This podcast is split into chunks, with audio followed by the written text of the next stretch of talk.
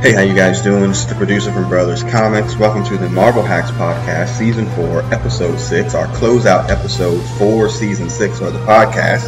Uh, before we take our little holiday break, on the line tonight, I have my two favorite Marvel hacks on the line tonight. It's, uh, the Sandman. Sandman, say what's happening. Konnichiwa, people. I'm back again. Uh, missed y'all last week, and I'm glad to be back. Yeah, you and surprisingly got off without getting clowned for not being here. So yeah, I was dipped on it a little suspiciously wondering why I didn't get the clown treatment. Yeah, so I'm.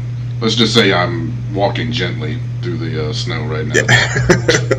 did we get him? Did we get him, Brother Beavis? Brother A little bit on here, Excalibur. I mean, y y every time Excalibur comes up, that ain't getting nobody. I don't care what you say about that crap. That's caliber. Yeah, uh, we thanks Big Hutch for filling in last week. He was able to get in tonight. Uh, he's working. Um, you know, um, it's been a rough week in terms of that for Marvel nerds and comic book nerds or whatever. Um, and by the I'll way, Brother Beavis is here too. I did say it. What are you talking about? I did say it. Where was I? I did. You were right there. I said, and Brother Beavis is here. By the way, I did. say Oh, it. And with It him as always. Brother Beavis, his loyal Yes. sidekick. I'm sorry. All right. Yeah, and and also on the line tonight is Brother Beavis. Hey, what's up, everybody? there you Thank I go. must have said when yeah. uh, when uh, daylight saving times hit this time, I set my clock one week back or one day back and three weeks forward, so we could podcast in less than a month. So. there you go. Hey. Yes, it's it's been a it's been a rough season six. I'm gonna blame it on one of the books here here momentarily, by the way. Uh, but yeah, so it's been a rough week. I was just explaining to them that uh, I hadn't been to work in a while. Had a dental procedure that took me out of work for at least one day. But when I came out of said dental procedure, as I looked upon my Twitter feed, uh, Stan Lee passed away. Um, we are the Marvel Hacks. There would be no Marvel Hacks without Stan Lee. Um, there would be so many things that we wouldn't have be able to talk about without Stan Lee. So we're going to kind of spend what would typically be blurred notes as kind of you know kind of remembering an icon, really, so to speak. You know, I, I, I would also call him maybe one of the first actual pop icons. You know, where somebody who had such a recognizable face and everything that people just kind of knew. You might not have known exactly what he did, but you knew his face. So, uh, what we are not going to do tonight, there will be no tears or anything like that. We're not going to get into, oh, we did Jack Kirby wrong. We're not doing any of that. We're not pissing on people's graves, even though we have done that on other podcasts on this, on this particular network. Yes, we are not going to do that tonight. Uh, that's just really not it. So, Brother Beavis, any like kind of fond memories of Stan Lee? All or, right, so I didn't know, get. I got to crumble up meant? a few pages of my script here real quick. No, just kidding. Is that the Um, you know, You know, he was uh, in in all, sort of the ultimate hype man for Marvel, right? Um, you know, he he was there from the beginning. I think his DNA runs through a lot of things, um, and you know, an ambassador back in the day and like currently now, obviously with the Marvel Cinematic Universe. So, uh, you know, unquestionable influence for the Marvel brand of comics, which is you know distinct from the DC brand of comics, distinct from the indie work, distinct from the latter day latter day like um, Vertigo implant or Vertigo imprints and um, you know Image, all that stuff. I mean, Stan sort of you know he put the mark on Marvel, and you know I think the you know, the things that he's held up on is like sort of changing things as far as bringing in more human stories. Stories appeal to like the college age kids back in like the 60s, bringing sort of a new era of people into comics. Uh, relatable characters with flaws. Uh, you know, really sort of trying to reach minority audience and, and having a message about um, you know tolerance and, and anti bigotry and things like that. So, you know, like you alluded to, there's you know any number of things that that you could say against him, but you know, just really positive in terms of what he did for the brand and really the face of the brand. And you know, I I thought of a, an analogy that probably won't hit very well, but um, you know, one analogy you could you think about like the band Black Sabbath, which is like the band that invented heavy metal. Like Ozzy Osbourne didn't write the music, didn't write the lyrics, but he's like one of the most recognizable people um, and recognizable enough to go out on a solo career where he was still propped up by another a bunch of other people, and you can argue about his singing ability, but he's a great front man, and I think that kind of captures Stan Lee. Like I I read. Um, I remember when the 2099 imprint came out, and he was writing one of the books. Because I like Spider-Man 2099. I thought X-Men was disappointing. I don't remember if there was another one, but he wrote this Ravage book, and they were like, "Oh, written by Stan Lee." It was not great. It was a, it was sort of a typical like good cop done wrong by the system, but like every every uh, thought bubble or every every dialogue bubble, like every sentence ended in an exclamation point, like, and that Mm. that was kind of Stan Lee. Like everything was exciting. Uh, so from a comic style. book perspective, I mean that's that's sort of where, where I think of him at. Yeah. I was thinking, you know, before I hand this off to Sammy, I was thinking the other day, I was like, you know, my first introduction really to Stan Lee in terms of knowing the name was catching the um, the newspaper every day for the Spider-Man cartoon that we, that he wrote, like in the daily newspaper. You know, it was like, oh, that Spider-Man, that, which he wrote for the longest time. Like it was still, I think it was in Comic Shop News. Like after a while, like that, you know, that list weekly, you know, five or six paneled it might even have been daily that you know this little panel thing for Spider-Man that would just appear in the comic, you know, in the comic or the funny pages or whatever they used to call it in the newspaper. And it's like, oh, okay, Spider-Man, written by Stan Lee, Stan Lee, Stan Lee, Stan Lee. So I was just like, man, you know, I was reading that probably when I was six and seven years old. The only thing I probably read in the newspaper. So you know, this has been a long time, so to speak. Uh, Sandman, you know, kind of thoughts on an icon. I don't think I can be as eloquent as uh, Beavis was, but uh, I remember back, like, I'm dating, I'm dating all this in the, the 70s. Uh, I just, you just brought up uh, another one. I had forgotten the uh, newspaper of Spider-Man. That was probably the first version of Spider-Man I consumed, uh, from, uh, media-wise, was the newspaper, and I was a avid fan of reading that. You know, and this is, you know, what four or five panels on a paper, you know, per day for, you know, the, the, they would run on for months, you know, a whole story.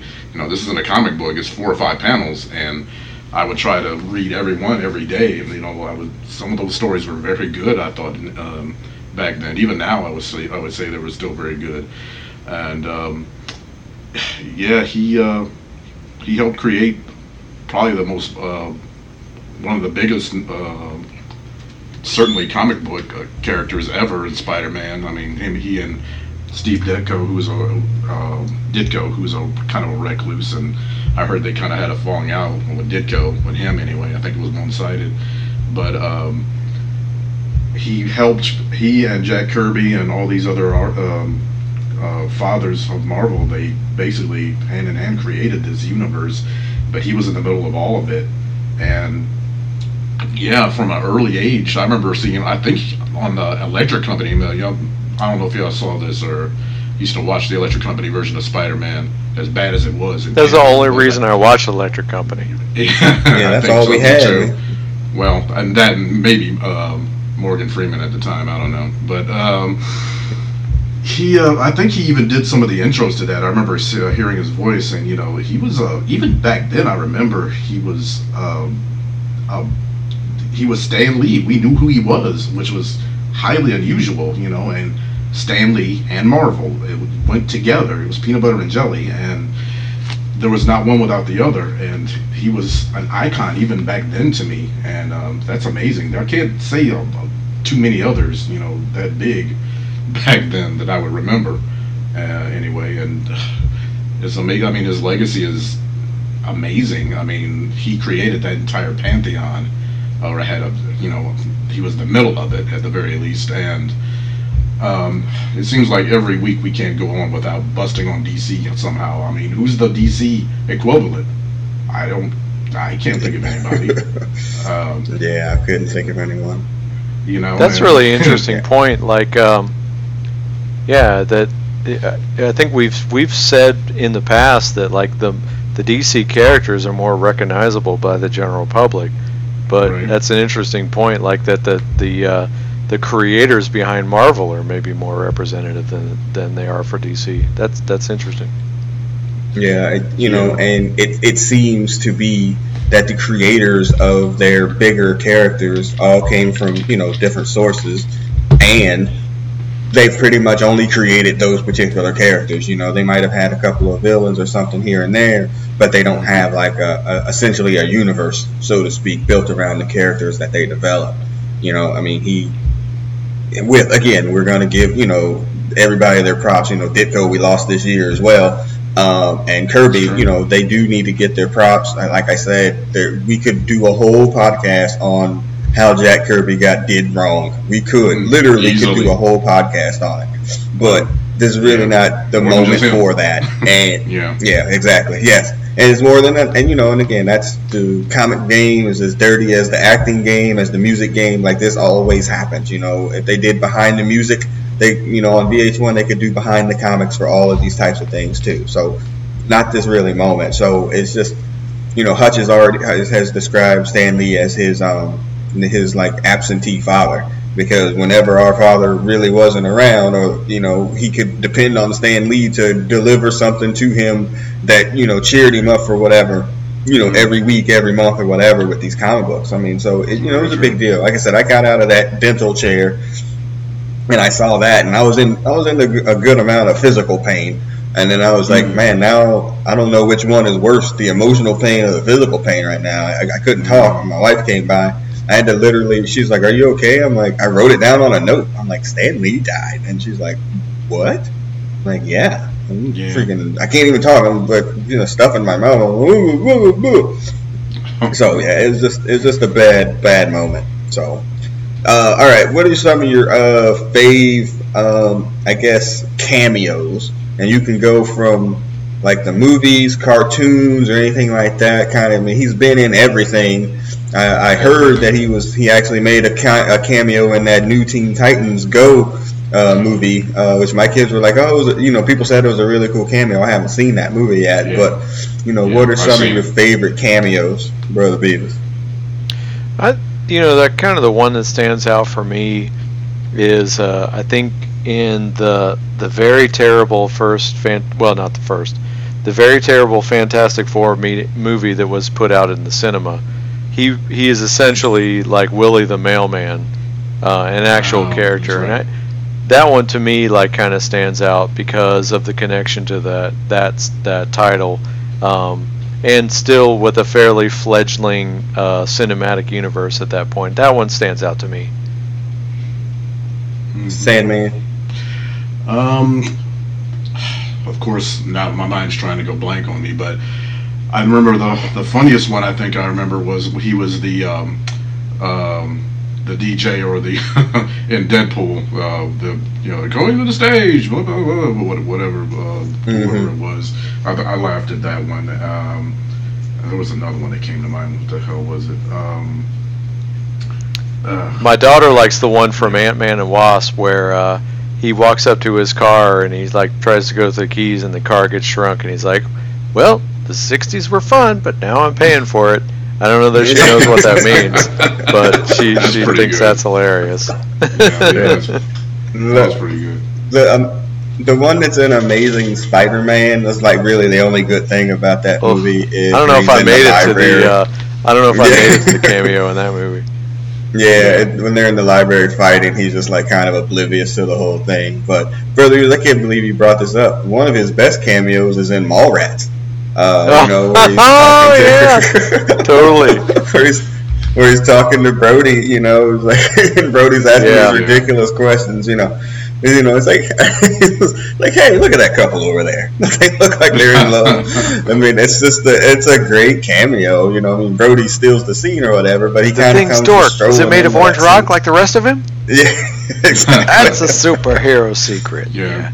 He's got a Yeah. he's got a beard in that Yeah. cameo too. It's almost he's almost not unrecognizable, but just looks a little different, you know. So Yeah, I mean, he was just. I mean, he's great in that. You know, Yeah, you know, and I've seen the tributes from you know Kevin Smith and and Mewes or whatever on Twitter or whatnot. I mean, you know, they got a chance to you know meet with him, work with him, you know, their idol or whatever. I mean, that's just amazing. I was sharing Yeah. that story, I think, on our football chat today with Sandman. You know, Sandman and I had an opportunity at MegaCon Orlando. I guess it would have been la- not last year, but two years ago. two years ago, He was there, Yeah, he was there. I mean, we Yeah. kind of talked about it. the The signature picture thing was over. You know, it was over hundred bucks. I want to say it was one ten. And you know the line. I mean, he had his own section at the con, like a literally, a you know, not like a table or a booth. Not a like line, a section. carted off. Yeah, parting off a whole freaking section of the entire con, and you know the line to get in there, you know, was you know Space Mountain, you know, the longest ride in the park, and Yeah. um, the longest line in the park, and so we were like, man, I don't know, and then it was like the money actually backed up at two, and, "Ah, we could split it, you know what I mean? It was just like kind of this whole debate, and you waited around and you waited around, and you know I was like today, I was like, man, probably should have did that. Um, it would have been you know a long Yeah. life. You know, I mean, just like a, a once in a Basically, you lifetime pulled a big hutch at the DVD We store did. on the way to Yes. play BattleTech. Exactly. Stayed for stayed in the store for three hours, didn't buy Yeah. anything, and then like, oh, should have Yeah. bought that shit on the way out. Yeah, yeah, totally. I should have bought that shit. Totally. While while somebody's Totally. sitting in East Dayton with the the- board set up, waiting for people to show up and, and get their head shot off with a particle projection cannon. Not that I'm Jeez, well, it's, yeah, not that you remember that. Also, you know, your familiarity with color people time at the moment was not Yeah. as familiar as it might be. I was NFL. I was like white and naive. I didn't realize people didn't show up on time to stuff. Oh my god. Yes, It was Yeah, part of my education. exactly. That is part of your education, man. Like, man, he's coming. all that prepared me to go out in the real world and not just get beat up Yeah. immediately. Yeah, exactly. Sir, Yeah. why are you Are tardy? sure? Yeah. Are we sure this meeting's gonna happen today? He'll be here. Trust me. All right. So. Trust me, he's coming. Uh, so yeah, so yeah, so that yeah, we got it. We missed our chance to meet him. Uh, Hutch had said he had a story. He was working at Dragon Con a couple years ago, and he touched him on the shoulder like as he was coming out of it, you know, exiting out of like a panel or something like that. And he was like, "Oh, you know, Stan Lee touched my shoulder," and I was at Tampa Bay MegaCon. I guess it was Tampa Bay MegaCon, maybe the previous year. I don't know. I was there, and he it was doing something. With, that was that that that night I went and saw Kevin Smith and Jason Mewes' show, and he was there that night, and they were doing like an auction or whatever. So I was in the same room with the dude, you know, probably 200 yards from me, but. I, you know, it's just one of those things you just messed up on and whatever. So, all right. Hey, so All I, I read it. like a an excerpt, which is a sidebar on the letters pages, where I think it was like published in '68, and he he ran racists. Um, is Yeah. that something that you guys were cognizant of, or that you felt like that you know he has a role in Black Panther? I mean, did you did you guys feel that back in the day? I, you know, I read that soapbox as a, a refamiliarity type thing as it got posted all around today. You kind of knew it, like in the sense that, like, oh, you know, it wasn't like, oh, Stan Lee's, you know, down like down like that. But it was also, you know, like the books. How do I explain this? If black people thought that that shit was racist, it would have never gotten off the ground. You know what I'm saying? Yeah, like, it, especially Very back true. then especially back then, like it it would have never had gotten any of that sense of popularity, and it never would have been infiltrated, you know, like black pop culture, hip hop culture, any of that type of stuff. Like it spoke to people, black people, in a certain way. Do it that was like, you know, we're going to adopt this and take it on, and you know, and make it our own, and in, in, in a sense. So you know, maybe not overtly reading that page. I mean, but you know, you don't hear a bunch of at least not I don't listen to that much rap music anymore. You don't hear rappers like quoting like I want to be Kal El or Wonder Woman or Batman. it just doesn't happen. Everybody wants to be Tony Stark. Everybody wants to be you know Ghost Rider, Ghost like all of that stuff comes out of Marvel. So I, I think yeah, it's and I was thinking about it. I was like, it's not like there were people of color in all the books, in like everywhere in all the books. There were a handful, um, Right. But certainly Mhm. the storylines and tones. It was you know trying to tell a message in a way, you know, in a forum, in a way for a particular forum where it would actually be bought and read, because you could have easily taken a hard line and have nobody read it. Um, Mhm. And so I, I imagine there's a little bit of a dance there. Yeah. Well, and this Yeah, idea that sure. you know that the comics, the comics gate folks that are out there now, that you know, oh, the comic books are social justice warriors or whatever. I think a lot of people were just recent, you know, a lot of so-called comic book fans were finding out that he was Jewish. Like here, once he passed away, like what? You know, like um, Yeah. yeah, Yeah. Uh, yeah, this is news information to you. you know, and you know he did a he did a thing of trying to make these books about more than just being, you know, as my mother would call them, funny books you know, yeah. and trying to tell a message in those stories. And that's I think important. we've touched on that in some previous uh, podcasts. Like you can tell, like when they talk about the struggle in various ways, that there's there's you know strong overtones of particulars of the Jewish struggle, but it's not you know not mm-hmm. explicitly that, and it's it's I think it's done in a way where it attempts to reach more than that audience. Right. Yeah. I mean, right. he's yeah, I mean, and again, like you're saying, that is a line that they were trying to, to dance on delicately at the time, I'm sure, about trying to make, you know, politicize entertainment. And that's a that's a delicate line that people dance on now. It's just back then nobody was on social media, you know, complaining about it. Like, oh fuck that, I'm gonna write a note to uh, the soapbox, you know, and maybe it'll get printed in the book that you would have a complaint about, you know, what happened, why is Black Panther in this book, or why are you doing these type of things? You know what I mean? Like, it's, yeah. they probably got it, those letters, but they probably didn't. Oh gosh, uh, man, I I don't know if I y'all know a big fan of Charles Schulz and Peanuts or whatever. You know, I, I saw some of the in that 50th anniversary book before he came out. My wife got it for me before uh, he had passed away. Blah blah blah blah blah. There were the letters in there that when he put Franklin in the comic book Franklin in Peanuts. No, no, not politicized or anything, nothing like that. And people wrote the most racist shit to Charles Schulz, you know, about oh, I'm sure. And it was like, sure. golly, like for Franklin, like, and again, a perfectly harmless character, essentially black Charlie Brown. You know, exactly. that's all he is with hair. That's basically it. And he got all this stuff. So yeah, just yeah, yeah rough week. Yeah. Rough week in that regard. Uh, so yeah, so uh, Excelsior uh, Stan Lee. Uh, I heard that Jewish people don't say rest in peace. I, I forget what it is, but it's not rest in peace. Um, so, yes, Excelsior. That's about all I got. All right. Whew. There will be no DC talk tonight, folks. Um, that's pretty much it. that's appropriate. no comic books. Uh, definitely not going to do that. Yeah. So when, when uh, I was I was gonna say when Bob Kane dies, but I'm pretty sure he's already dead, right? The yeah, guy who uh, created Batman. Okay, yeah. So I was gonna say that uh, when he well, died. Well, one of the creators of Batman. Don't get me started on that subject. Yes, I, kinda, I yeah, I did. You did bring up that. Yeah, that. I'm kind of sore about that. yes, I did hear he got screwed too, or he screwed some people. So, all right. Yes, he did. So we're gonna pay tribute to Stan Lee, and the first book that we're going to do tonight is his real first creation, which is the Fantastic Four, which I read in one of those obits today. He created this in when he was 39 years old. So all mm. you struggling writers, artists, or whatever, and you're young, just keep plugging at it, man. because this happened when he was 39 years old. I'm like, golly, that is a long time to be struggling at doing things and then finally getting successful. So, all right. So it's Fantastic Four number three. Uh, Dan Slott and air quotations Sara Pichelli uh, drew this book.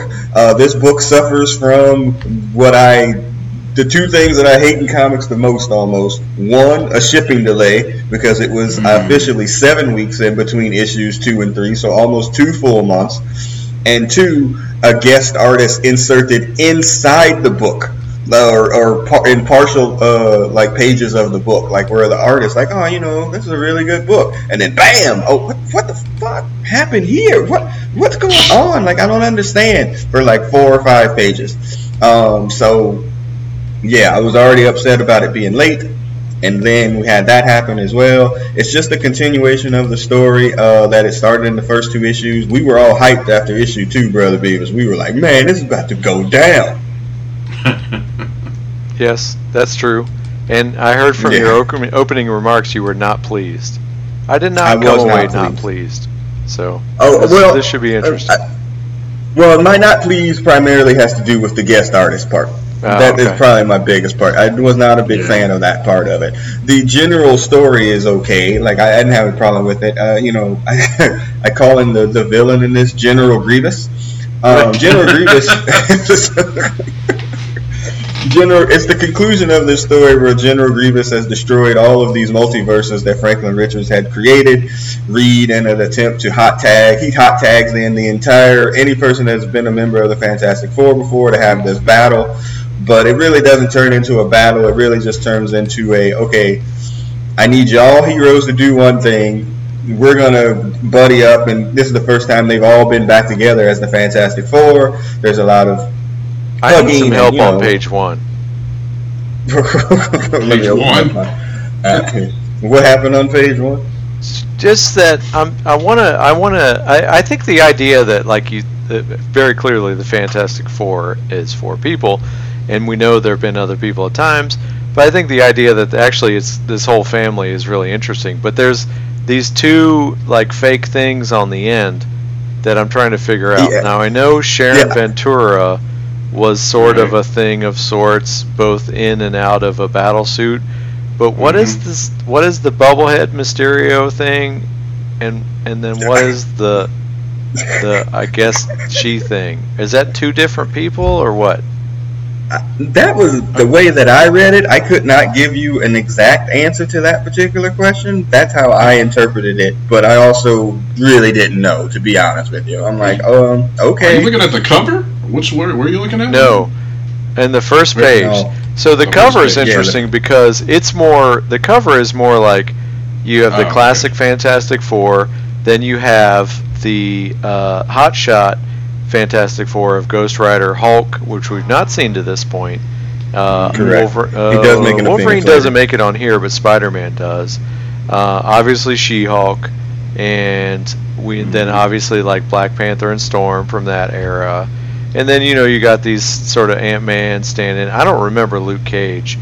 Was Crystal Yeah, not in the Fantastic Yeah. Four somehow, but Medusa was? Crystal was. She was- while, Yeah. I Uh, think she. I think Johnny might have told her she was in the Fantastic Four, but maybe she really wasn't. Like, Yeah. no, girl, might have did that you in the Fantastic the- Four. What- Fantastic what- Four. He might did that just so he could smash Bane, get in his team, what? But whatever. We know. What the we hell know was Storm a Johnny works. member of the damn Fantastic Four? I don't. Well, nobody Storm and that. Black Panther stepped in for Sue and Reed at one point, right? They yes, did. hmm yes, they did. I'm, I'm, I missed that. Okay. And then Yeah. Namorita shows up, which I don't know, but that makes sense. But these these two Mm. things on the outside, I'm like, uh, I can't count for one, but who's Yeah. Mysterio thing? Yeah, it it is a little. Yeah, it's a mis. It, you know, it's just one of those things that's really cool to draw all these people in this panel, and you know, kind of lose them into the background. You know, the Hulk makes the cover, but he only makes one appearance inside the book, and he's really not doing much of anything. And you know, the, again, the plot is they're gonna have to take this undefeatable being down in a you know a Reed Richards kind of figure it out kind of way. They use these young. Fantastic Four people. What what's that little team called? They are The young called ones? the. Uh, oh, I just knew it. Uh, The Future Foundation? Foundation. you talking about? No, it's not. What are you talking Future Future Foundation. Foundation. Yeah, yeah, that's it. I also Future like the on the first page about how like there's this thing about how Reed at some point wigs out, and locks himself in a room trying to solve a problem. Yeah. it's like Yeah. it sort of underscores underscores the mad genius of Reed, and it's like, you know, for as much as he seems to be in control and generally has things figured out, like the fact that he's smart enough that he could really screw himself up at times. And I thought that was sort of Mhm. an interesting touch Right. to the character. Yeah. Yeah. Yeah. This is blessing and his I- I- curse. I thought that was kind of what they were trying to say. Well, and at least three issues in, they haven't written him like to be like the smart dork slash Right. dick. Mhm. Yeah, and I, I think that's been a very good kind of change, you know. And I, I, I- again, every time I read these books, I'm always thinking like, what's this going to look like when the MCU gets a hold of it, and how they handle Reed. I think probably makes a real, you know, it's probably going to make a big difference on, you know, if people can accept this or not, because his Right, power is it's- kind of goofy. In its Right. way, it's not like it's not like um, how do you make him so that people like him to to to like get him into the team? It's like how do you Might be. keep him from becoming unlikable and That's gonna distracting from the fact that Human Torch and Thing are generally fun to read about. Yeah, exactly. right, So right. I mean, I maybe it's the beard. I you know, I don't really know, but it, you know, it's at least working out better. And I got to again, I got to give Slott his credit on this book, even though I can't stand that Iron Man book that he's writing. I will give him credit for this. He seems to his style works much better with this team foundation or this team format as opposed Mhm. to an individual, or at least with Iron Man. Um, but yeah, we do get a chance to see a lot of hugs, and then we do get a chance to see some fighting and whatnot. And Valeria and Franklin get to reunite with the family. I mean, you know, it all makes sense And I like the fact that they told this story in three issues, even though I didn't like it that it took four months to come out. I do like it was like a good reintroduction to the team, tell a good story, and get off before you move on to the next thing. You know, what were some positives that you saw from it, uh, Sandman? Um, I did like. I mean, it was almost a stunt, you know, bringing back everybody that was part of the Fantastic Four or a Fantastic Four team at one time. But uh, like Wolverine, for example, he doesn't even say a line in this book, which is when's the last time that yeah. shit happened? You know, I thought. Uh, I thought it was. I mean, it was a nice um, kind of stunt that I didn't really blame them for, but at the same time, I was like, eh, okay. I mean, it, they really didn't even do much, if you know what I mean. It was all just kind of a ruse for the main core of the Fantastic Four to kind of like get together and then uh, um, Reed to basically solve it, you know, and almost by himself. Uh, it was all his plan. Um, I think the the thing that did make me laugh is uh, Spider-Man uh, talks to uh, Franklin. Mm at one time mm, yeah. and tries to lay the responsibility speech on him. And Thing is like, get the fuck out of here with that. Don't lay all that shit on him. It's like, and I actually kind of agreed with him. It's like, yeah, you need to chill with the responsibility for, for a minute. Uh, that, that that did make me chuckle. I mean, I thought it was fine, you know, and that's about it. It was it was okay.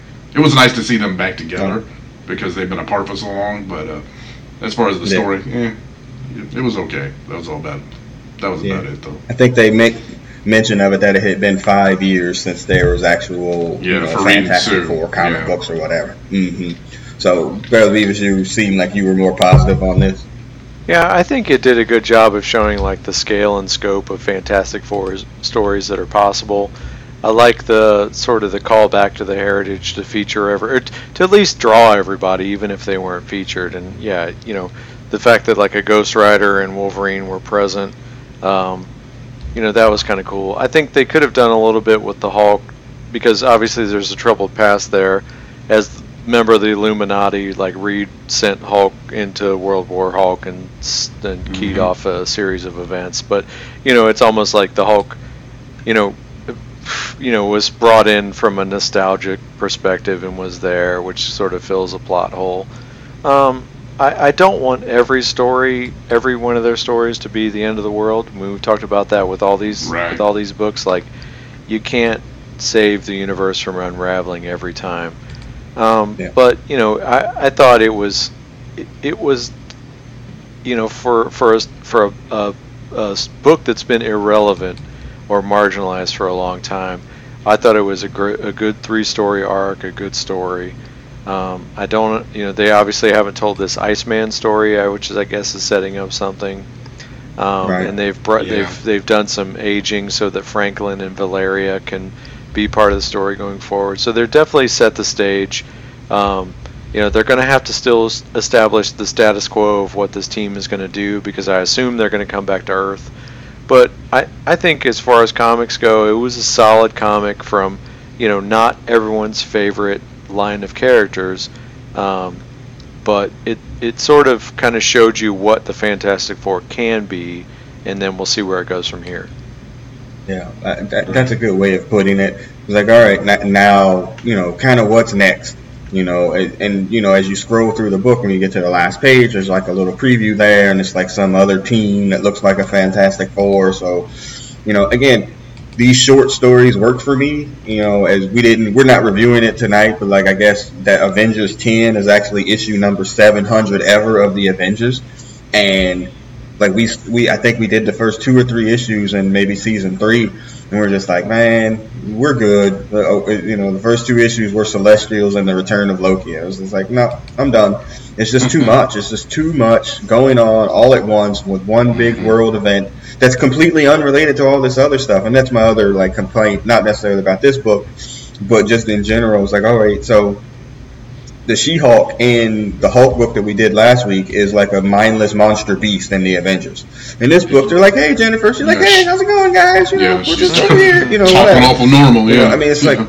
Yeah, I was like, so, and when did this happen? You know, what's the, the I mean, again, I, yep. I know continuity is bullshit anymore, which is fine, to a point, but you can't have two different versions of that particular. I don't know. I was just like, all right, whatever. But I mean, it was fine. I, I like I said, I, I, I liked it. I just hate because I was just counting the pages here. Like Pichelli did, like the first like maybe eight pages of the book, and then the guest artist took over the last part of it. And you know, one, I like Sara Pichelli as an artist, and two, you know, the guest artist isn't as good.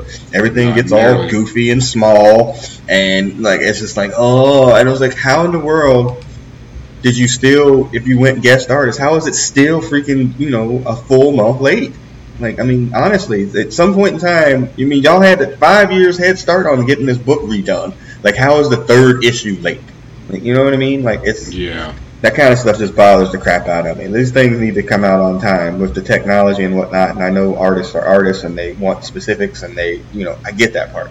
But it, you can't be having books, a relaunch of a book that you're really excited about coming out a damn two months late. That's They're trying to capture the excitement of the image era of comics. Yes. yeah. Exactly. yes. Exactly. Oh my god, this is terrible. That just that that's Battle Chasers, I'm me. looking at you.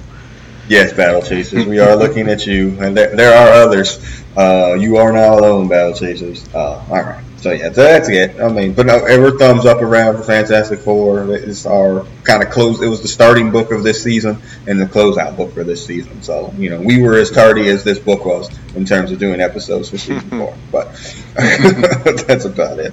All right, so we're all thumbs up on the Fantastic Yep. Four. We're gonna okay. So we'll switch gears here to Captain America. Now, a book that behind the scenes look at Brothers Comics. There were times when we were going to record, and we were like, "Man, the books kind of suck this season." And it was like it's not really worth recording to get on here and be like, you know what, this book sucks. We're old. Get off our lawn. All right, thanks for listening to our podcast. Come back That's what it next week if you yeah. can. You know, You can listen yeah, to it, but we hate you too. So yeah, we hate everything about everything that's happening this week. But good night, thank you, and subscribe. Um, we, we just did, we just refused to do it, and so in the that refusal part of doing it, there were a couple of books that have come out that have been really good. One of them being Captain America four, and then in that same time frame, Captain America five came out. So uh, I got a chance to read it. Brother B was going to take the lead on Cap four and five. Oh, okay. Um, I, I thought you were. I thought you were. I thought I, I would put love to do you. that. This is Okay. real time programming. That's why they call him the producer. Yes, yes that's right. Yes. Yeah, Live so I read uh, number four a while ago, and it was like this had you know the, one of the things we complained about modern books uh, as they litter our lawn is like how quick they are to read. So Yeah. um, Yeah. this this title I think from the beginning has had it, it doesn't have a lot of words, but I don't think that necessarily means it takes it's not like if you just breeze through it, I think you miss a lot. I think this is a very visual book, um, and there's a lot of great sequences of Cap where like if you want to spend time with it and really kind of get the subtlety, the action, things like that, that is there for you. If you just breathe through and read the dialogue, you'll be like, I don't get it. Next, and so um, four very much felt like that because there's this whole dialogue about um, the setup. I guess is Sharon Carter is in control of somebody um, and about to get tortured, and Cap is after her, and he's given a lot of his sort of Capisms, and then there's just like panel after Right. panel of him like working through um, a factory, and he ends up meeting the Taskmaster, who we I think we talked about the Taskmaster maybe offline, like uh, for our wrestling fans. He is definitely a Sunday night superstar. Uh, Yeah. He will be any any any non-named wrestler on Sunday and be rolled out on Monday to job to anybody with a name. Uh, Yeah. You know, yeah, yeah, I agree. he's just sort of a classic character, but you know he Yeah. true to form, he gets got- the upper hand on Cap in his featured moment, but doesn't get the Hold kill shot. he- He's got he's got special on like five, which is like okay, Right. I got special on five, but his pen attempt is like on twelve. Like it's just yeah, like, he's a priority Like, too. So if you get your special, you get it, and he doesn't. Yeah. Yeah, But, like, you know- yeah. If you catch him the right night and the right rolls, he's gonna beat somebody that he shouldn't. But most nights, he's just gonna look good doing it, getting beat. yeah, pretty much. So that was four. Um, I have a question because I was I, I this occurred to me in five. Have they revealed who this blonde chick is yet, or is she just does she Well, not she have a said her name? or name. Do we know? Doesn't she? She's Yeah, um, she does. Yeah, when she's torturing Karen or doing whatever she's Alexa doing, Lukin, giving- Lukin, which Yeah, means she's nothing giving to her- me. Yeah, exactly. Me neither. Um, until we get to Um, the end of issue five. Um, but you got that one, Sam? and you know who that is? I don't know the name, but I think because of uh, who they re- in issue five, who they reveal, um, who might be the upcoming enemy. Um, she might be uh, someone else. That's all. All I'll say, I guess. Uh, so no, Well- I, re- I don't know, but she might be somebody else. They're hinting at. Do jumping into the kind of the intricacies of the book before we get to five, you know, there is the geopolitical stuff here, you know, and drawing parallels to current day politics here in the United Mhm. States. You have that stuff going on as well as just the general um, connectedness of the world. You know, Black Panther made an appearance in issue three. He doesn't make an appearance in this issue because, you know, as Cap has gone into it Alberia, you know, like, well, you know, we got treaties over there, so you know, Wakanda can't get in there. And he's like, all right, that's cool. I can do it on my own. As he again makes his way through a factory.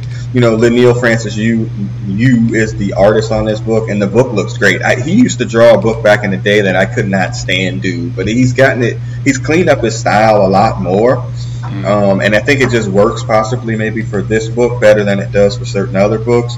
But yeah, the the backstory they've told a, a, a fairly rich story from issue one where they've already laid all this track all the way through issue four. And like you said, you could skip over it and just look at the action of Cap beating up people and just play. And if you just play through all of Cap's um, thought boxes and be like, okay, yeah, whatever, and you'd be missing like the you know Ta-Nehisi Coates is very good at world building um, and in comic books or whatever. And so I think that's something. Again, it works in this book for me, but it doesn't work in the Black Panther book, which is ridiculously weird because you know, I mean, That's racist. you would have thought his ability. It is racist. You would have thought the uh, his ability to do it, and it, it would just work for one. But I think it works better for Cap because he's still using Cap as a hero, wherein oftentimes in the Black Panther book he's using uh, Black Panther as a figurehead, and you don't really get a chance to see him kick ass. Um, Mm. That's probably the biggest ri- difference for me. So, but yeah.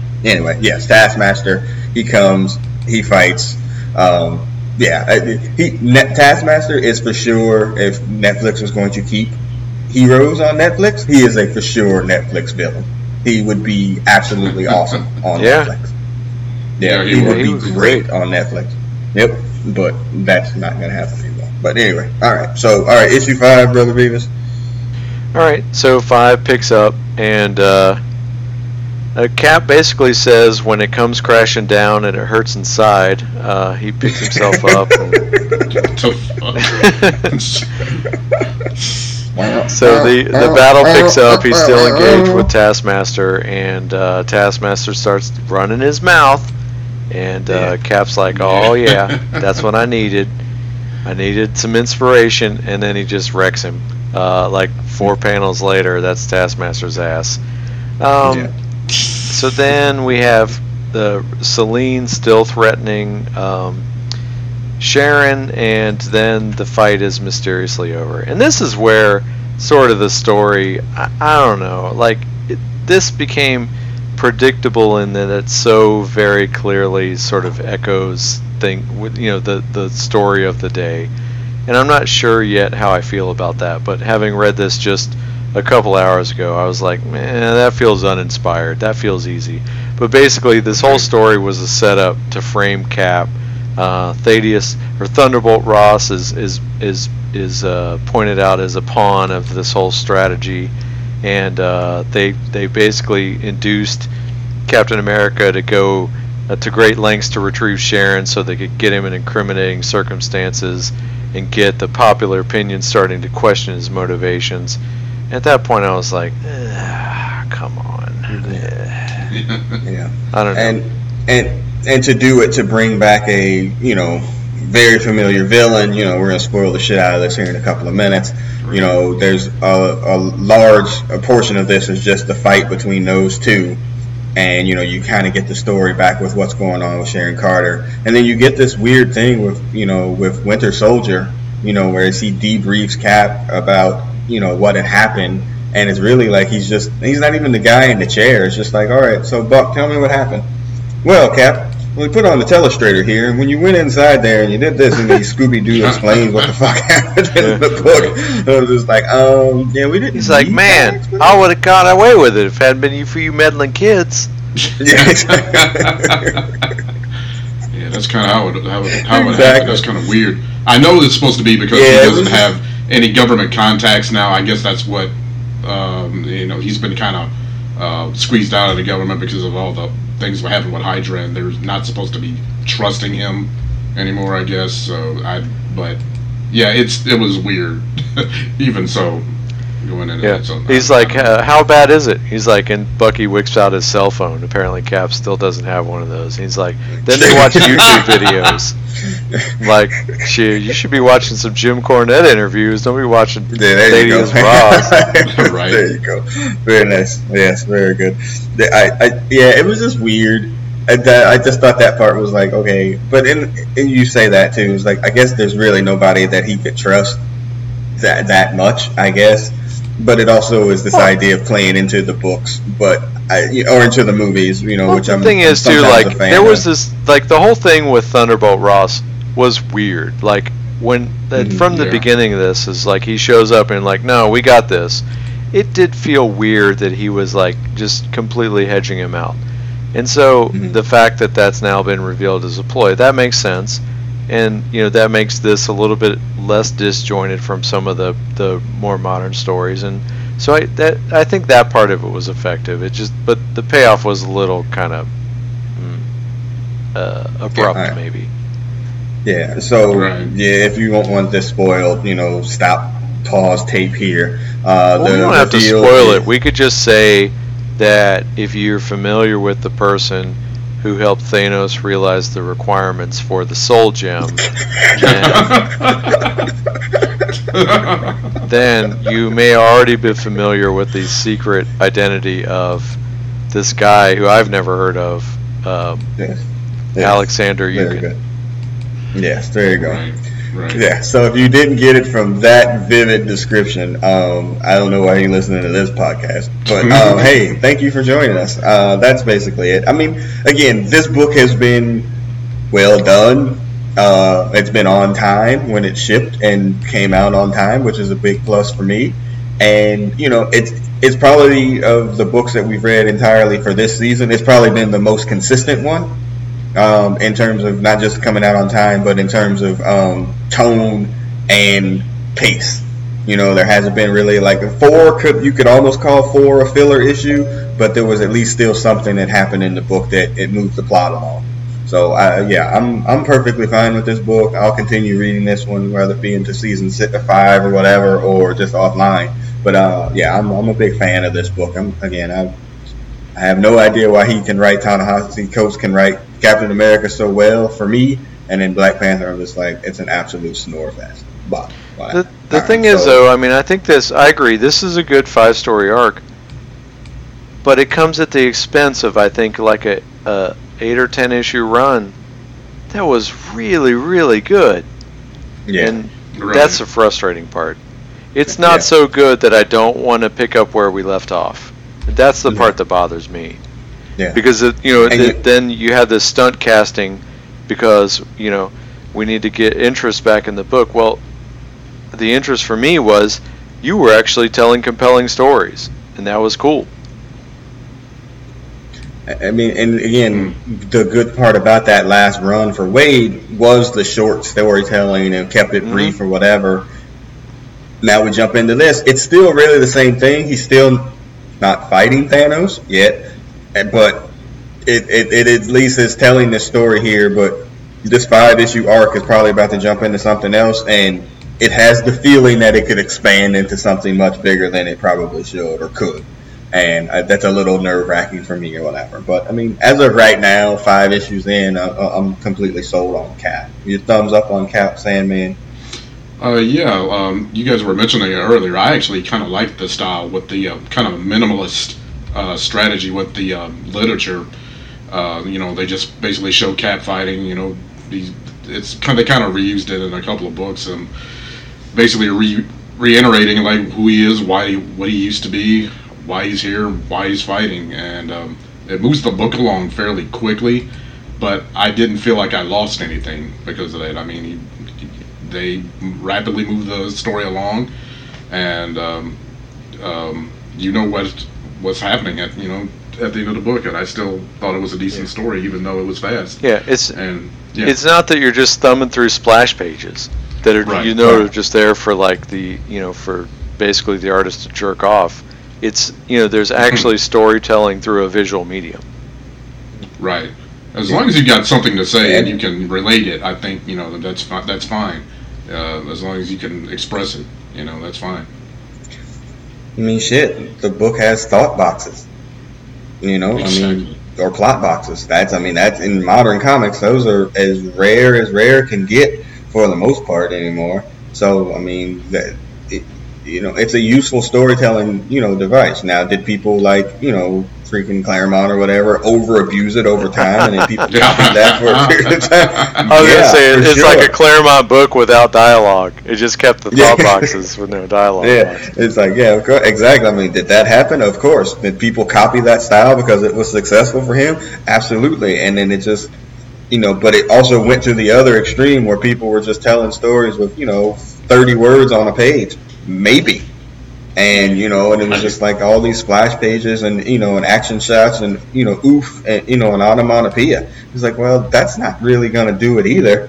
You know, is there some version of a happy medium? You know, and I think this is probably that version of that, where you get dialogue, you get plot boxes, and even thought boxes, and it tells a story visually, but also concludes itself. You know, where it moves plots forward, and it's not just you know, you know hook, smash, beat things up, punch, punch, kick. You know, and I, I think that's very important. You know, at least again for you know older kind of comic book heads that grew up on that other style. All right. Speaking of Chris Claremont and his former book that he used to write, let's get into Uncanny X Men number one again. uh, yeah, peek behind the scenes. I, I had a training today, so I didn't go to my actual job. I had to go to a training, and at near said training spot, I actually went into a comic book store in my local vicinity here because I wanted to buy this book.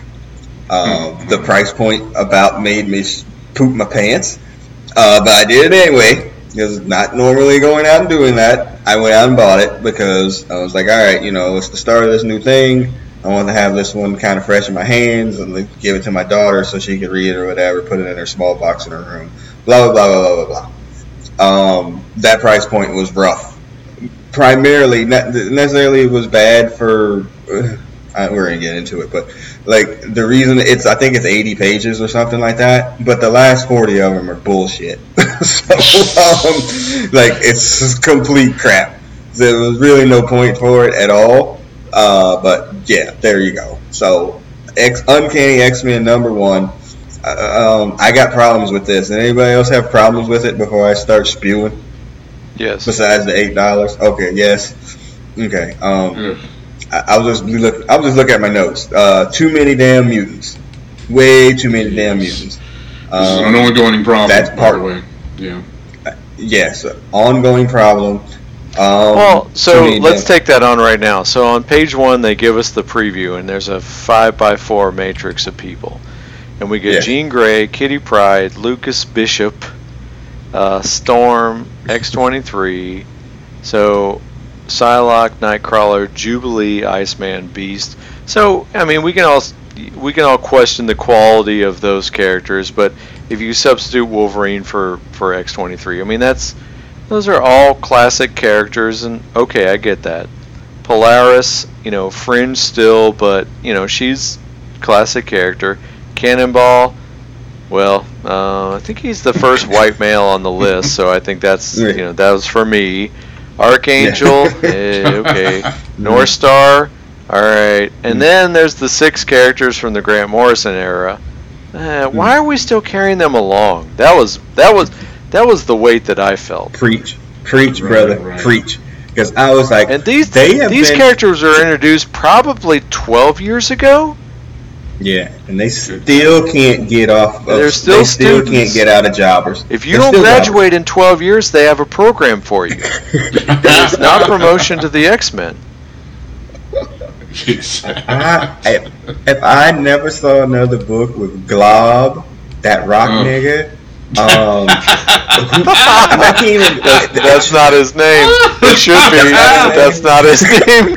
It is now. I, I like Rock Nigga better.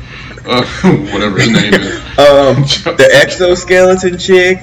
I mean, they have been trying to push these sorry mutants on us for years, man. This And is. they They are the Brad suck. Armstrong of the X Men collectively. okay, hold, hold on. My, I got my other little note here. Remember when these other niggas that they tried to push on us that we were trying to make us care about, Zorn and Maggot?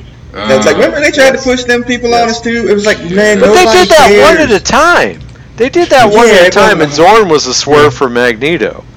These Yeah, guys, they're like, here's the next generation, and you, and any mutant should look at that and be like, we're fucked. We are fucked because we have depended on armor, Pixie, Yeah. uh, Pixie, whatever we're yeah. calling Rock Slide now, Yeah. Oh, Rock slide. Yeah, Anole, and Yeah. Glob. Yeah, we're we're Yeah. fucked.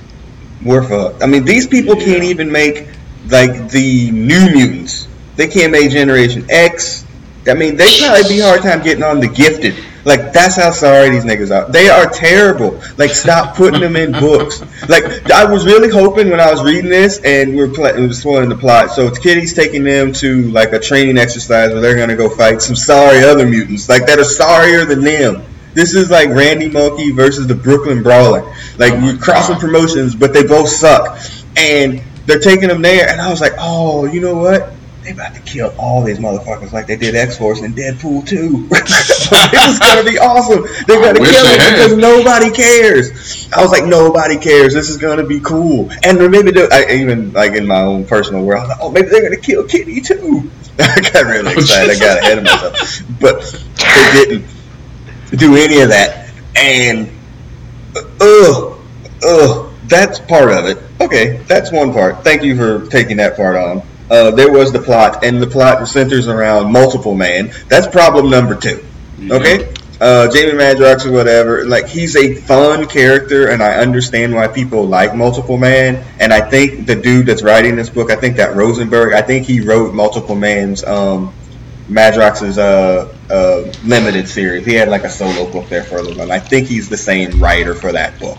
So like I can understand why he would do that. Does anybody know why he has the the Bishop M on his face? Anybody got that? Well, I mean, he's ask that. clearly coming from uh, Elseworlds era. Um, Hmm. Right. but I, I mean, I have a, s- I have a special place in my heart for all the members of that X Factor book after the Blue Gold split because that book had the sort of the hardest road to go on, and it had questionable art to be generous. Uh, Yeah, but the writing yeah. was phenomenal. The roster was poor, and I think they did so much with all those characters. Uh, one of which was multiple man. So, like him showing up is not a negative for me. Um, Mm. Right. Right. Yeah, I'm, I'm not a fan overall. Just I not mean- one of my favorite characters. That character's been around since the almost the original lineup, and they've never really known exactly what to do with him. You know what I mean? he was I- in the Proteus saga.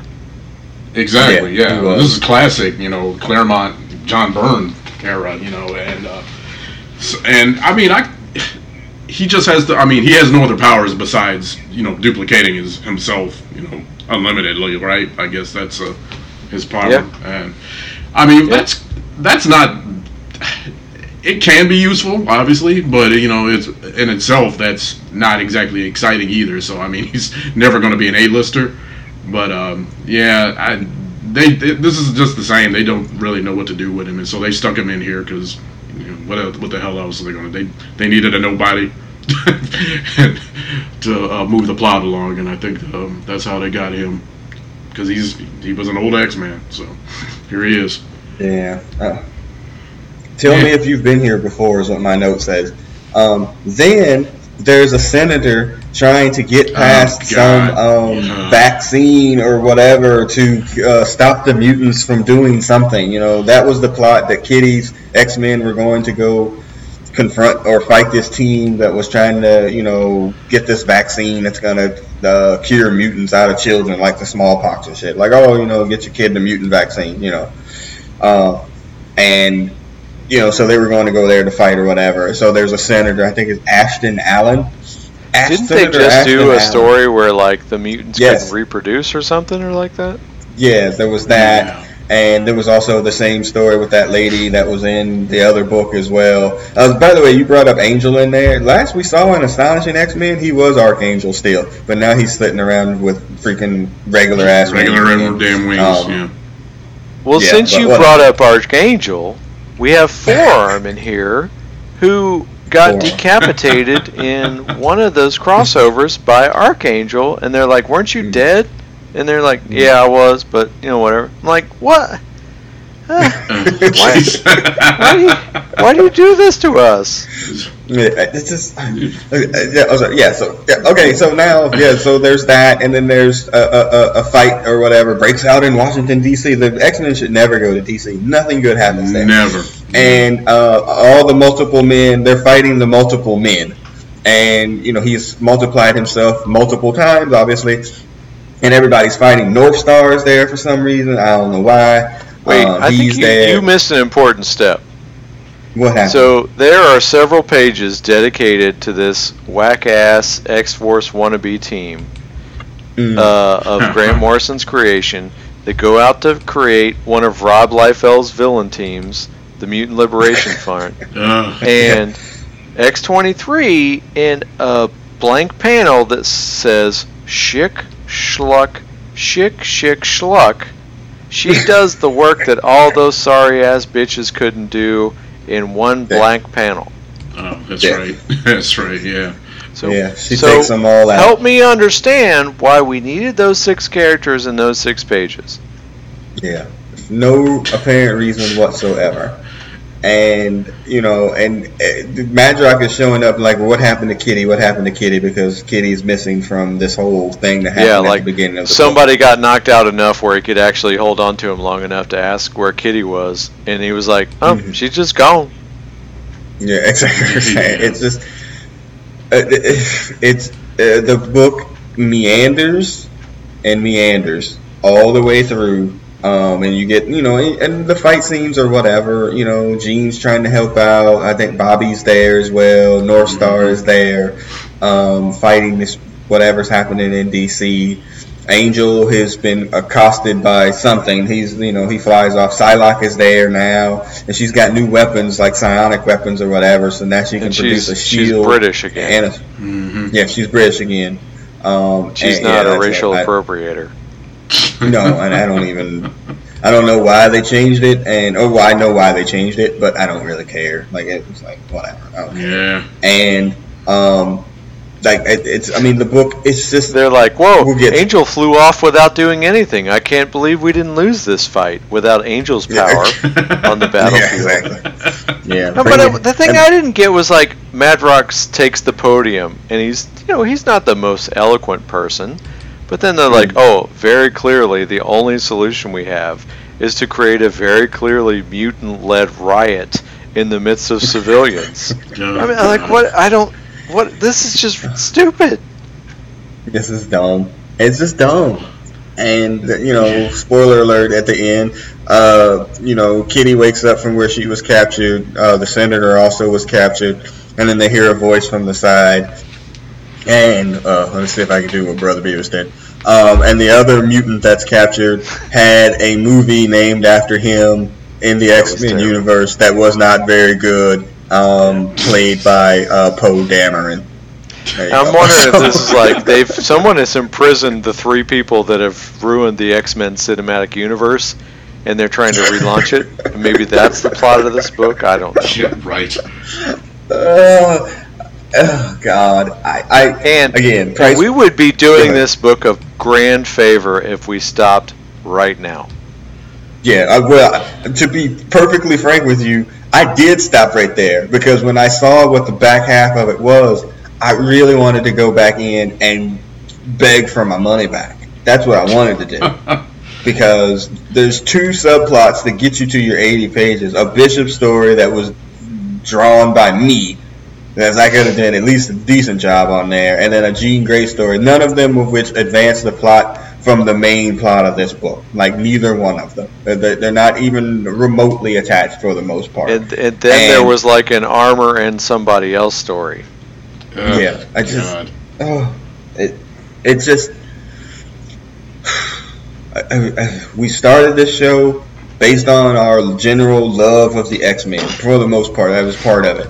Mm the, uh, the X Men have hurt us more recently than anything that uh, not hurt. It's just it has probably been the most disappointing thing uh, that has the most disappointing book that we've read since we started this thing because they just cannot get it right.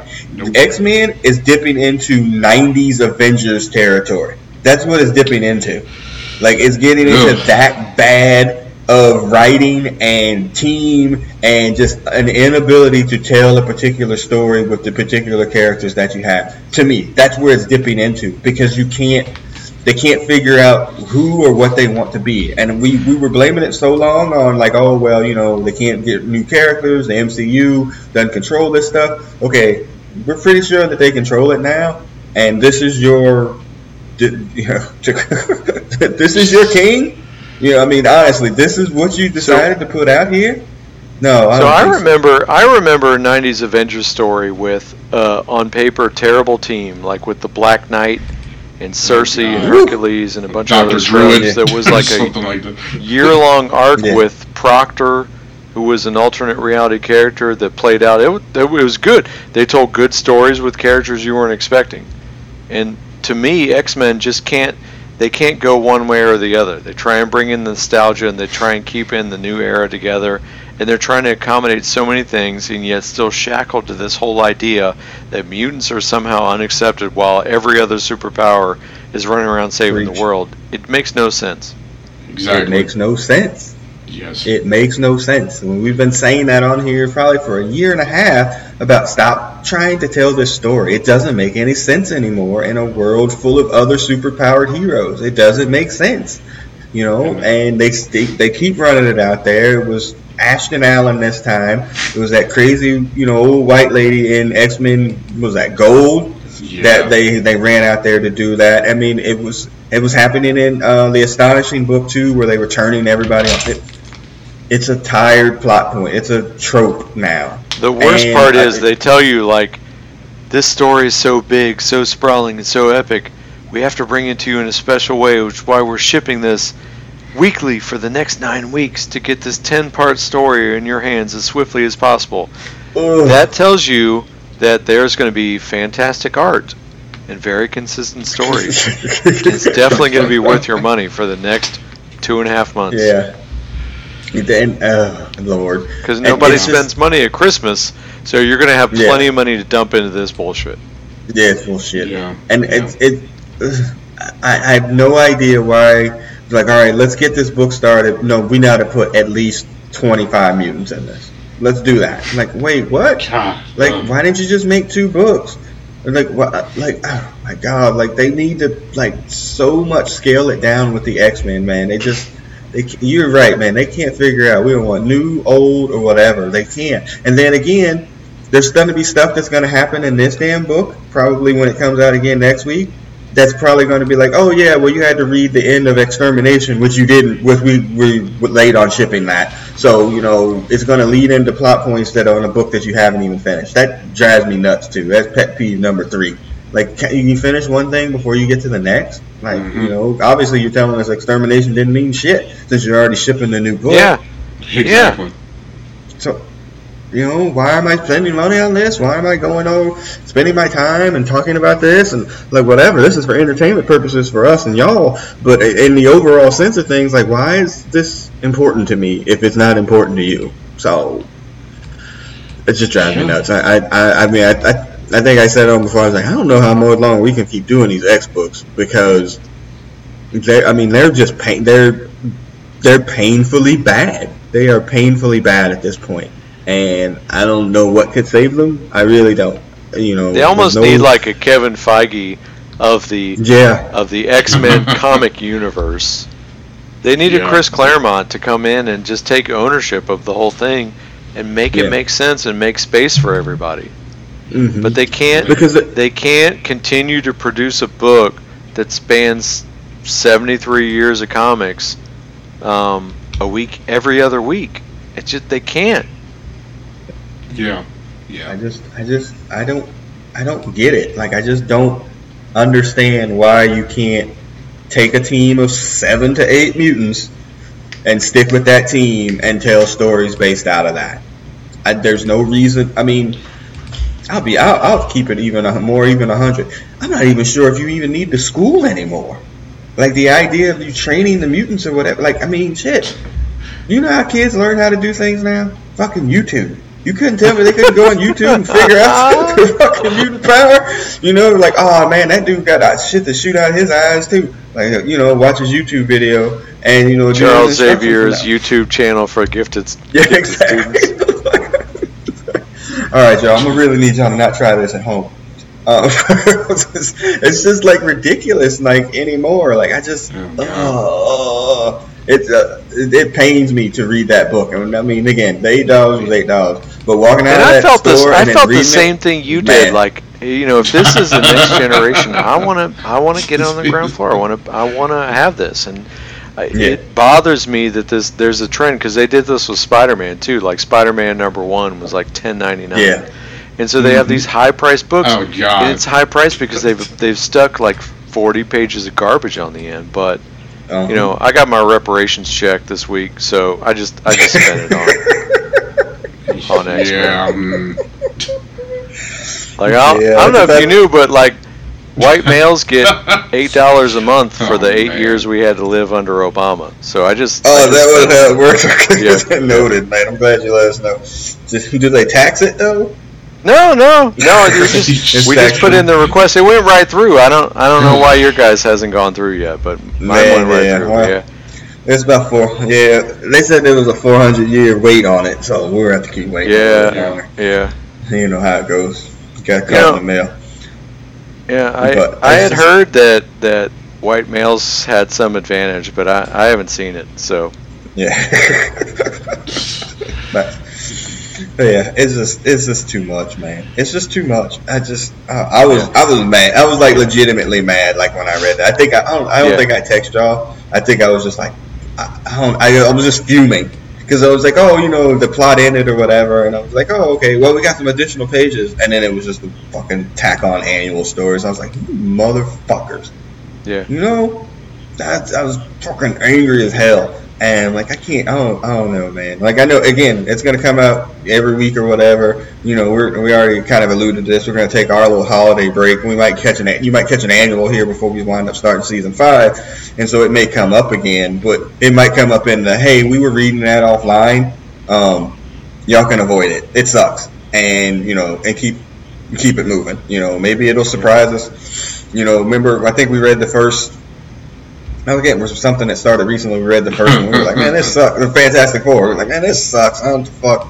You know, and then the second one and the third one, you know, surprised us and were really good. So maybe they got that going for them. I don't, I'm not feeling No. it as much as I Yeah. did, but I mean. I, re- I read a review of this, and it said that basically, like, as I was reading it, I was like, no, I oh, thought it was that sounds like every this. other I mean, crossover we've read in the last year. cavalcade jumbled mix of X-Men. but they half still drew me in, like, oh no, this about, is and- Uncanny X Men number one.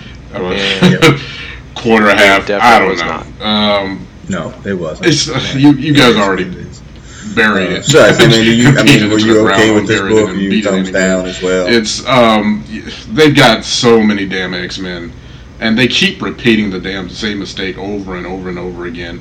I just don't understand why they can't just go back to the uh, We did intimate kinda five to uh, six uh, member team. You know, I mean, I know they can't have everything like Professor X and then Cyclops leading the team again and stuff. Yeah. Those, in the heyday, you know, in the classic Yeah, years. just- but good God, you got to do something different than this because, and they keep rebooting this crap again and again and again. And I mean, how many times have we read these books and they've another number one, another another book, X Men Blue, Red, Black, um, whatever. Um, all these relaunches of these books again and again and again. I can't hardly, I can't even remember maybe more than one of those plots in any of those books.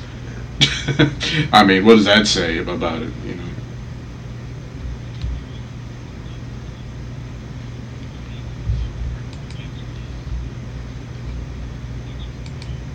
Yeah.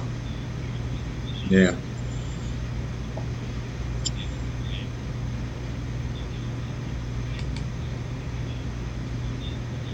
Yeah. Yeah. Uh, that's a you know, that, and that's a really good point. Just on this podcast, we what have that reviewed exactly X Men yeah. Gold one, X Men Blue one. Uh, was that Astonishing X Men one? Um, X Men Red one, and now Unca- five books, essentially in a year and a half. Five new X books all of which are canceled except the one that we've reviewed tonight. so, you know, I, I, was oh, thinking about this today. Like a, a while ago, like they launched Extreme X Men, which was a team that was formed for a specific purpose, which was to chase down Destiny's Diaries, and it had it had important, you know, it had popular characters: Rogue, Storm, Gambit and it it had a purpose and it wasn't great but it was distinct. And those team members were taken out of the general continuity. They went and did something. And that was a reasonable justification to have a new book. There was a period in time yeah. where um, there was a new team and they had pulled the um, the mansion over into limbo because of uh, Illyana and that was you know a reasonable difference from the rest of the stories and that was potentially a reason to have a new book but just to say like oh we're going to reshuffle the team new book I, I don't buy it anymore and there's no reason that everyone can't be at the same school and you just mm. periodically shuffle in a, a handful of people enough to tell the story you're going to tell for a few issues in the environment yeah. you want to you tell it in and the fact that they don't get that and the fact that they, that they still expect us Ugh. to regard a new combination Ugh. of characters with enough of a random element from these terrible characters that have been added in the latter day as something worth getting behind. Just I don't understand why no one realizes that is just a terrible, terrible idea. Yeah. And again, who who was asking for a book with Glob and Rockslide and uh, exoskeleton girl? Like who was asking for that? Like, uh, like I, mean, I Grant Morrison probably don't even recognize them. Yeah, Grant Morrison don't even recognize them, man. Like he don't even that claim them no more. So it's just, mm. uh, all right.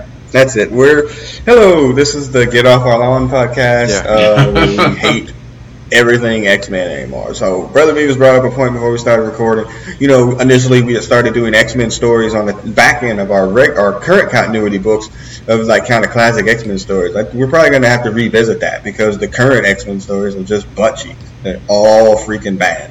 So you know, coming next week. Uh, possibly the X-Tinction Agenda. we'll let you know ahead of time uh, because holy cow, this is just not a good situation. So anyway, all right, so that starts to wrap up season five, or season four, episode six of the Marvel Hacks.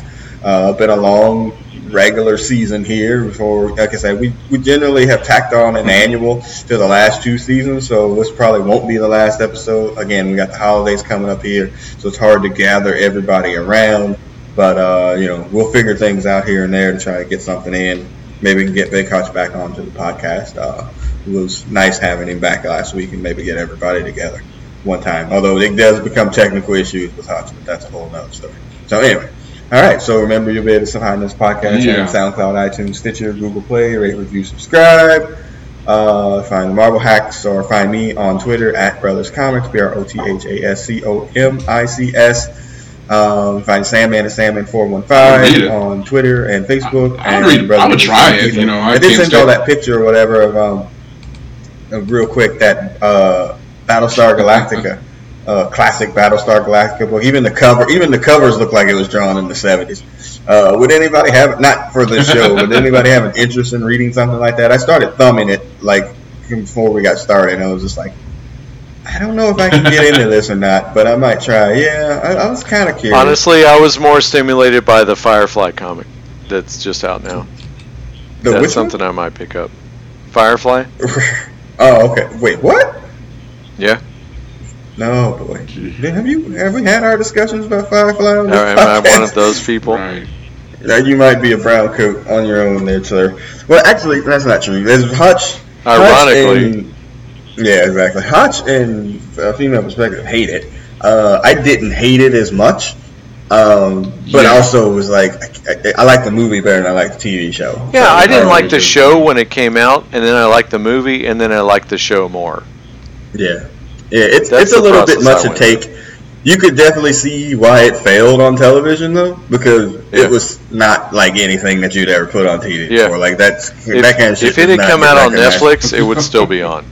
Oh, absolutely. Yeah, it would be well in the 10, 10 and 12 seasons. I totally agree with that. Um, and yeah, it was it was ahead of its time, but also kind of weird and it's in and of itself. So, fine. And that So, yeah, new, so so, uh, uh, you know, I'm afraid to watch Battlestar Galactica because I'm assuming it's going to be like the Thundercats and be terrible. Now, something I Mm. love that it's got to Really? be garbage. And that new Yeah. Battlestar Galactica, a billion more people Yeah. could tell me it's great, and Yeah, I- uh, it is. It will never be great. That show Uh, sucks. I tried and Yeah. um, I was Yeah, like, never- I don't never gonna watch it. Uh, Hutch and Never female perspective, they swear by that. And Caprica, Oh they're my like, oh, God. those shows are great. That is- and I'm like, That is instant loss of credibility. That show is Yeah. complete garbage. Yeah, I, I could not mess Isn't with Star- isn't. Starbuck a You chick, know, too? I was like, Yeah, okay, like I the don't. Cylons are women. Yeah. That's pretty cool. But the rest of it, I, I couldn't mess with it at all. Yeah, I, yeah, I couldn't. Yeah, I, I, I tried. I was like, oh, Battlestar Galactica's coming back. You know, I was like, ooh, what's this? Why is Boomer a chick? What? Okay. so I was like, all right, and yeah. Yeah, Starbuck was a chick too. Yeah, And, and it'd be one thing to be like, "Oh, I can't watch it because Starbuck ain't ain't rolling up in tail, whatever." But it, that's Yeah. just a bad show. It's so drawn out, so melodramatic, and so not exciting. And don't it don't give me the it gets better. There's if you have to if the qualification for a show watch a show is it gets better, that means it's a bad show. Yeah, yeah. yeah I, I, I don't disagree with you. Um, yeah. So I may I may jump into that. I may jump into that uh to that comic for nostalgic purposes only. Um, you know, like I said, I was thumbing through it. I was like, oh, I can you know recognize all this kind of stuff and people. You know, I like that nostalgia piece, but we'll see. All right, Hutch gave us exit music tonight. It's the song "Heroes" by the Commodores. This song is old AF. Um, it's very old. We will Uh, see you, I kind of almost was, didn't want to play it because uh, I have annual. such a a, uh, a history of playing uh, the X Men animated music on the way out, and you know this seems like something more for the Blackety Black podcast Nice. when we wind up having to talk about Stan Lee on that. But I, I don't know. I'm gonna I'm gonna play it out for us tonight, Please. but I don't feel good about it. But yes. So as the Commodores play us out, if you are under the age of mm, 35 listening to this podcast, go ahead and Google the Commodores.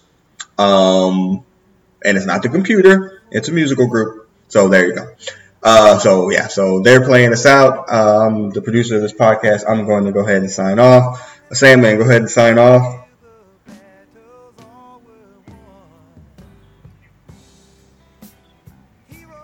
Yeah, and the annual. Brother Beavis, sign off. Excelsior, true believers. Yes, Excelsior, true believers. Uh, let's pour pour one out for the homie who ain't here. All right, we'll see you guys on the other side. Peace. See